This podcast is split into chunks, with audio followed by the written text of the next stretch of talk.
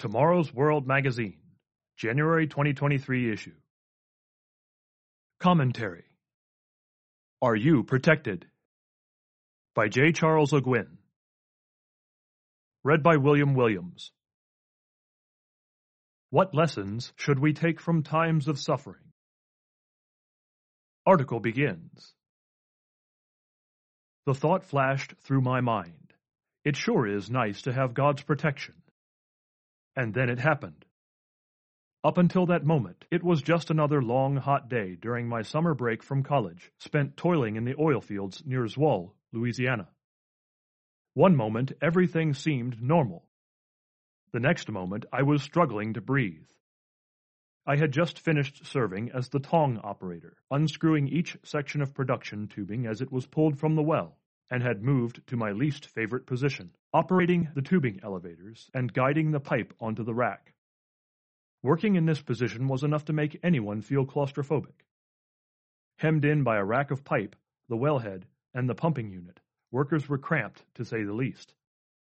When the ancient-looking hydraulic tongs were unable to unscrew the tubing, the screw connection had to be loosened up with several blows from a sledgehammer. As I stood directly opposite the tong operator, who, sledgehammer in hand, was preparing to loosen up the tubing joint, I thought about how nice it is to have God's protection. Just then, a mighty blow from the sledgehammer connected with my stomach instead of the tubing. I thought I was going to die that day. After a few minutes, my breath came easier, but my thoughts were still reeling. How could this be? Wasn't I just thinking about God and His protection? Why did he let this happen to me, especially since I was in the process of acknowledging his intervention in my life? The realization that I actually had been protected came slowly because in the immediate aftermath I felt anything but protected. But I soon saw that if the blow from the sledgehammer had landed any lower, my pelvis would have been shattered. Such an accident would surely have caused severe injury rather than the bruises I received. As the bruises healed, I began to understand the lessons from this experience. Subhead We need sunshine and rain to grow. Although God does protect His children, His protection does not mean our lives are entirely free from trials. The Bible is replete with examples of those whom God allowed to be sorely tested, in order that they might draw closer to Him and develop His character more fully.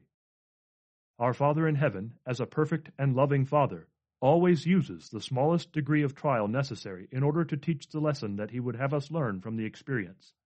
No matter how difficult the trial, it is important to remember that our merciful Father in heaven does not take any joy in our suffering, but rather intends that we should draw close to him. See Ezekiel chapter 33 verse 11. God's desire is to protect his sons and daughters. Matthew chapter 23 verse 37. Through his law, we are guided in the paths of life. Psalm 119, verses 97 to 105, which, when followed, keep us from pitfalls and allow us to escape the trouble ahead that will come upon the whole world. See Revelation chapter 3, verse 10. Scripture describes this coming time of trouble as worse than anything that has ever occurred since the beginning of the world. Matthew chapter 24, verse 21. This paints a very dark picture when you consider all the savagery that has taken place down through history. It is indeed unsettling to realize that a time is coming that will be worse than the bleak days of World War I and World War II. Having personally toured a Nazi concentration camp, I shudder to think of a time worse than that.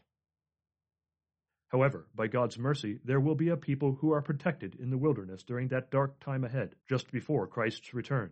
See Revelation chapter 3 verse 10 and chapter 12 verse 14. Will you be one of those protected from the tribulation to come?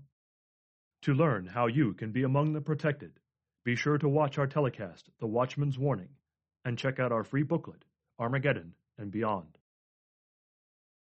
End of article.